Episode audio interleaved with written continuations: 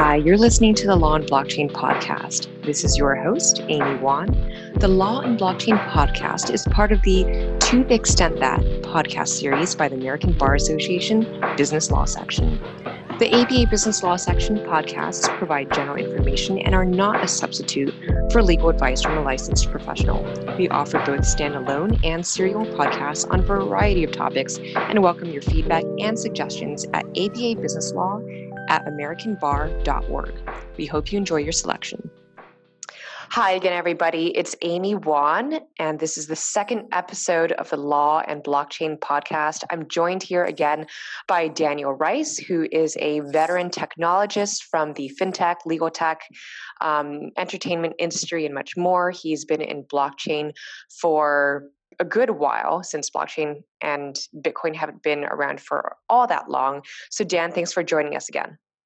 Awesome. Thanks for having me again. so, on this episode, we're going to briefly introduce another technology that many attorneys have been particularly concerned about in the blockchain space, and that is smart contracts. And I like to say that smart contracts are neither smart and sometimes they're not even contracts. But, Dan, why don't you tell us what is smart contract and where did the concept come from? Yeah, so the initial concept of smart contracts was it's a term that was actually coined by Nick Szabo. And Nick Szabo is someone who came up with something called Bit Gold around the year 2000 and that was kind of a precursor to Bitcoin in the sense that he had a lot of the concepts down to how Bitcoin would work and Bitcoin was not something that was actually built it was just a it was actually a written text article about how a online cryptocurrency could be developed. And so, in some of his talks, he talked about doing more advanced things uh, with a network, decentralized network like that, such as running scripts. And some of those scripts could do things like transfer money based on certain triggers that could exist. And so, a lot of times, the way I think about smart contracts is it's similar to a put option on a stock or just a limit order. It's something where you set it up, it looks for a certain trigger, and at, a later point, it actually can execute without any human intervention. And that's similar to how your, you know, a typical stock account works. The main thing that people are referencing when they originally were talking about smart contracts, though, is that it's running on top of a usually public cryptocurrency or blockchain network such that it can't be stopped. And for example, a court order wouldn't stop it because there's no human intervention required for it to execute. This node of computers is going to transfer these funds and execute this code no matter what anyone thinks about it, depending on what the code says. And so lately, we've started to see uptake on the enterprise side for the concept of smart contracts, but might a little bit different than that. When enterprise talks about smart contracts, they're usually just talking about code automation relating to money in a lot of cases. So we see discussions of insurance policies that auto pay out based on a certain water level existing in a certain place, those types of things. And they're described as smart contracts because the code self is automated and self executes. Although in those cases, usually it's not running on a distributed system, but it might just be running on their Amazon account, something like that. Right. I, I always like to explain to other attorneys that smart contracts are like conditional sentences. When we are all applying to law school, we have to take this exam called the LSAT, and they have this entire logic game section where you have to diagram things out, and there's a bunch of if then statements, right? If A, then B. And so that's that's usually how I explain it to people. I think in Nick uh, Szabo's original paper where he introduced the concept of smart contracts he made a couple of very interesting uh, examples. One was that of a vending machine, right? You put in a quarter, or I guess nowadays a dollar, and a soda or something automatically comes out. Or he envisioned that one day, you know, rental cars could be on smart contracts where, you know, if there's a payment, then the car automatically unlocks for you and works, but you know once you stop making payment then after you take care of some safety concerns to make sure you're not stopping in the middle of the road um, the the car would basically not work for you anymore. And so I think that's how people originally envisioned all this stuff. But why don't you tell us a little bit about um, the Ethereum blockchain and the DAO hack and what has ended up happening with smart contracts? Sure. So Ethereum is probably the first popularized version of a smart contract oriented blockchain and still the largest of the ones that are Turing complete scriptable, which means that it can do anything that a software program could normally do in the confines of the system. Bitcoin has some scripting, but it's fairly minimal. So there's some argument online about whether or not Bitcoin it has a smart contract language or not. But generally, it's considered that Ethereum is the big player there. Ethereum has a few interesting characteristics. Once you publish a contract, you actually can't delete it. It's immutable. So that creates some interesting ramifications. One is that if you know software at all, typically there are a lot of bugs that get shipped with software. And typically there's, I mean, as we all know on our phones, we're constantly getting updates for everything. Our computers are constantly updating because software is very imperfect. But actually, in the case of smart contracts, you have to cross your fingers really hard that you didn't make any mistakes when you published it. That's the kind of the, the underpinning of how Ethereum smart contracts work. And they generally are used to transfer some type of token around on the network. There are other use cases for it, but that's really the large one that's being seen. And the really first big takeoff smart contract was the DAO. The idea behind the DAO was that it was a distributed autonomous organization. And how that would work is that there would be a whole bunch of members who would buy into this DAO and they would have DAO tokens and all the funds that they put into this DAO and, and Ether would be held inside of it and everyone could vote on how to use those. And their plan was that they were going to vote on proposals to fund certain things that could potentially profit the DAO and the DAO could become more valuable over time. There's a lot of interesting governance questions about whether or not that even makes any sense compared to a, a typical corporation and is it really more efficient or you know i think there was a lot of naivety to it on many levels but what ended up occurring is as soon as the network launched there was a bug in the code and someone was able to suck all the money out of the dao although white hat hackers at the same time discovered the issue was occurring and were able to kind of freeze the funds from actually getting fully out and then all of the ethereum network ended up getting forked. So there are now two versions of Ethereum that are out there. There's Ethereum Classic that still has the DAO hack fully occurred. The DAO hack carry, was fully carried out on that one network. And then Ethereum, as we know it today, is actually a fork of that network where certain transactions or certain accounts were blacklisted based on what occurred during the uh, the DAO hack to basically make sure that the hacker didn't get anything out of it. So, the DAO, which is basically this decentralized or distributed venture fund, in, in my opinion, um, they had their own um, corporate governance, if you will. And their philosophy was code is law. But because the Ethereum chain was so young at the time, and they ended up forking that into today's Ethereum chain, doesn't that go against the code is law principle? I mean, I thought blockchain was supposed to be immutable. It's interesting. So there's obviously this whole legal concept of the spirit of something that's written on the Slockit website, which was the company developing the DAO. They had written into their terms something to the effect of if there's a discrepancy between our description of this product on our website and the code itself, the code is the true uh, embodiment of this uh, agreement. So, in other words, if there if, there are differences between the two, assume that the code is correct and that this text on our website is wrong.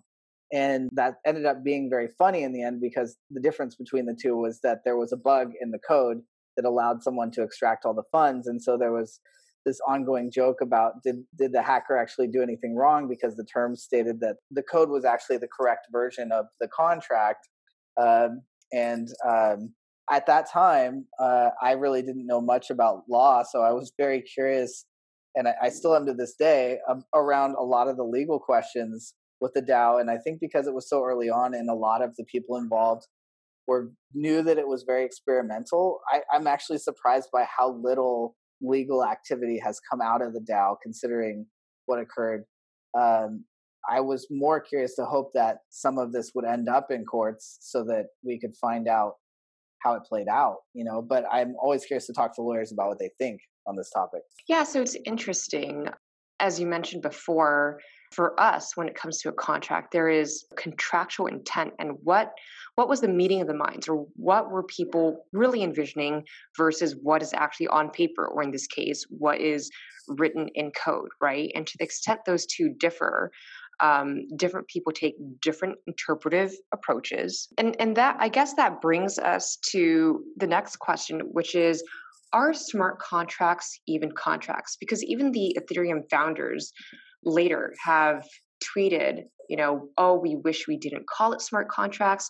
We should have just called it programmable scripts because that's really what they are. They are execution mechanisms for of intent, but whether they are legally binding or, or an actual contract, that's a, a genuine question. You know, in law school, when we, you know, contract law is one of our black letter law classes. And whenever we take contracts law, it's all about how people break contracts and the ramifications, right? It's not actually about creating contracts in, in many cases. And one of the first things that they teach us is a contract is offer, acceptance, and consideration, which is, you know, some sort of payment or or something that you are giving up. And and so given that that is what attorneys think of as a contract, does that really comport with what a smart contract is? Yeah, I think it's a really good question. And there are definitely cases where a smart contract is not a contract. I, I think that's definitely true. Um, I think the more the question is more on the side is is a smart contract ever a contract? One of the interesting problems there is because a smart contract is code, there's a heavy burden on the reader to not just read something that's you know in their language that they speak it's actually written in code form. And the funny part about it is there's actually cases too where the code has been correct but there's been say a compiler bug such that even though the code looked correct when it was read at a lower layer in the system it wasn't executed correctly. I think it's it's a really hard case to make that this you know this type of arrangement would stand up as legally binding in a lot of cases but I, I it also depends what are you using the smart contract for exactly. On public networks, it's typically around funds being transferred. And on private networks, we're seeing a lot of use of the ledger just for things like data sharing and things like that, which which creates a, a lot of different use cases. You know, it's funny because back in 2017, I remember there were all these startups popping up that said, hey, we are going to create a template library of smart contracts for people to use. It's going to be the LegalZoom of smart contracts. And I think even Rocket Lawyer got onto this boat at, at some point. And I remember looking at this and thinking, hmm, well, as an attorney, I know that many people go on, you know, LegalZoom is, is a great thing for many people, but at the same time, many people go and get a LegalZoom template. They don't even read it or if they read it they don't really understand it and so they end up executing something and several months later they go back and read it when a problem arises and think well that's not really what i meant right? And i see that same question for smart contracts except the issue is even more compounded because at least many people read some sort of written language or english if you will how many people can read computer code. I've I've got to think it's far less than than those who can read written language. Yeah, so I think the stats that I had pulled up quite a while ago is it's like less than one percent of the world's population considers themselves to be code literate. And not only like keep in mind, if I were to read someone else's code, I might find bugs in there, but that doesn't mean I found all the bugs that exist. So it's not just like it's it's also like what level of comprehension is required. You know, my daughter, she's in first grade, she could read at a first grade level, but she's not going to be able to necessarily read a contract enough that she's going to understand it. It takes a very high level of competence to read code and be sure that you understood the intent of it without testing it out and executing it. It's a very involved process to get right. The number of people on the planet that are really competent and capable of doing that is is relatively low. It's much much lower than the number of people that say speak English or another language, any any of the popular languages in the world. So it's it's an interesting problem, and then you could end up in a in a situation where you're needing someone who is an expert to look at the code. And so if it's it's an attempt to create a legal contract, you now have potentially a lawyer, a coder, and then you as the third party involved in that arrangement. And at any piece of that, there could be a mistake made that affects the risk of that arrangement, uh, of that contract. Right. And then, you know, in the legal world, we have certain parts of contracts that are very concrete, right? And then there are other parts that are not nearly as concrete. So, for example, whenever we use the word substantial or reasonable, that you know, you know, it's, I feel like it's very difficult to code around that, and so that brings obviously a further complication. But going back to what you were saying earlier in terms of, you know, the number of competent people who can really deal with this technology, I think the stats reflect that. We had discussed previously that in 2017, with all the activity going on, even though it was a very nascent industry, over $1 billion in value was lost in 2017 from smart contract errors. And, you know, who knows what it was in 2018, 2019, although the industry's died down a little bit. And for folks in this audience,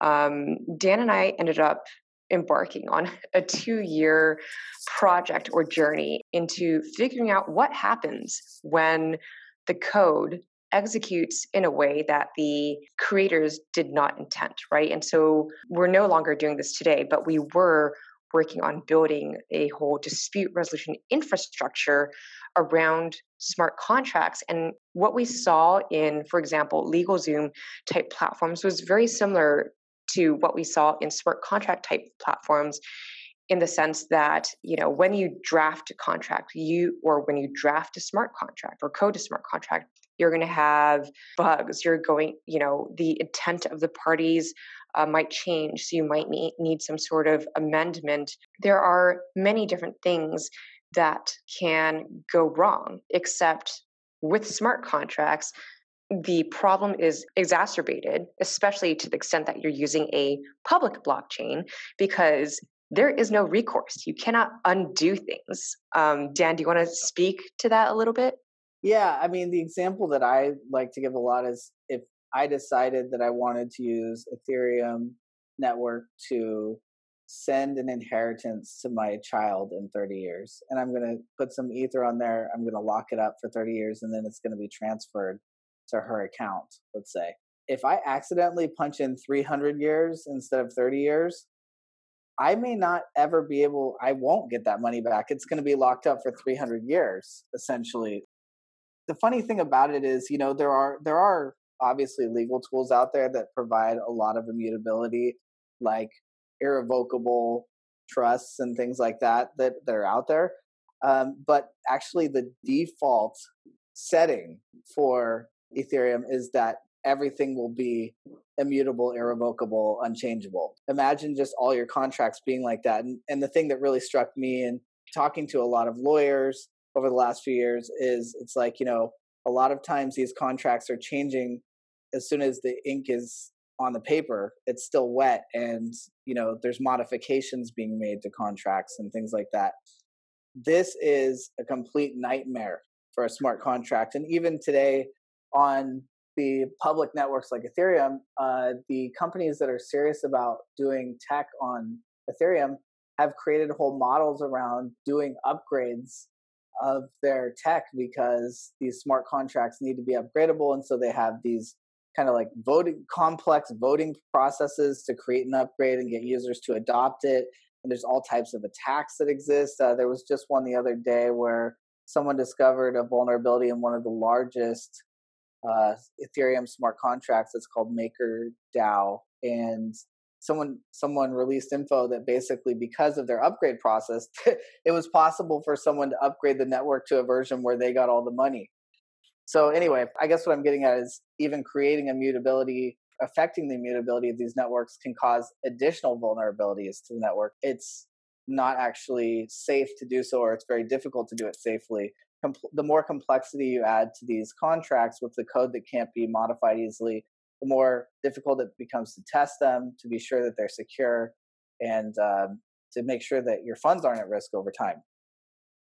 So I think what I'm hearing is that human beings in terms of their behavior can be sometimes fickle or deals can evolve over time but that type of behavior that flexible behavior is not necessarily reflected in smart contract technology which is very rigid right?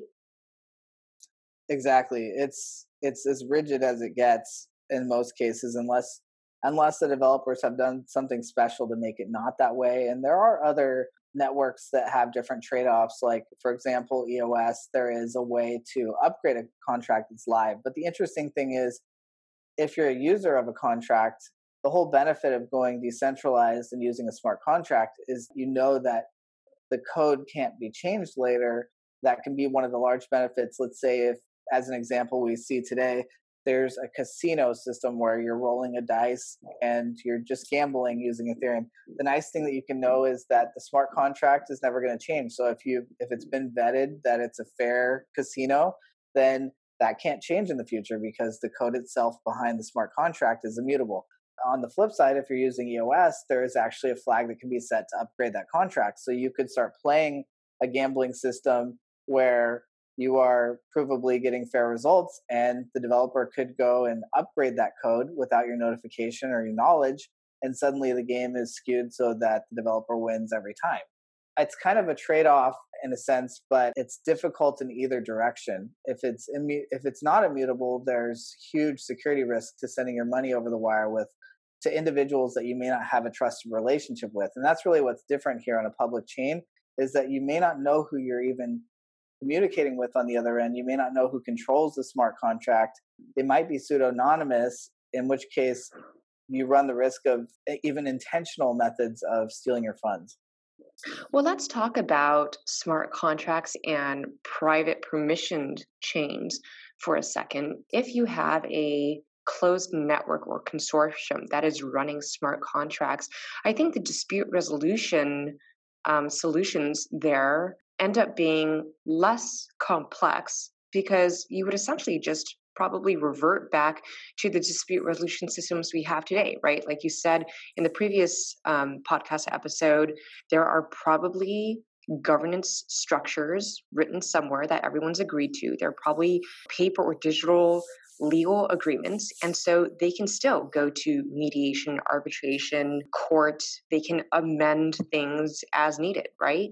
Yeah, and and in in our quest and and kind of studying this over the last few years, the thing that we realize is the most common method of someone having an issue with a contract is that they get on the phone or meet in person with the other parties involved in the contract and they all together agree to make a change to that contract. So it doesn't even get to any type of mediation or arbitration. It's just it's actually amicable in a lot of cases. And that's what's funny about this tech is even if it's amicable, that doesn't mean you can make a change necessarily. so, wow, very interesting. Well, fantastic. If you want to know more about smart contracts, I also want to give a quick shout out to Professor Carla Reyes. She has actually published, I believe, a number of papers around the idea of, you know, legal applications of smart contracts and she's hypothesized that smart contracts for small transactions are much more useful than obviously large complex transactions. So there's a lot of good material there. Dan, if people want to find or follow you, where should they look? Yeah, I'm on Twitter. It's the Dr. Bits. It's the D R B I T S.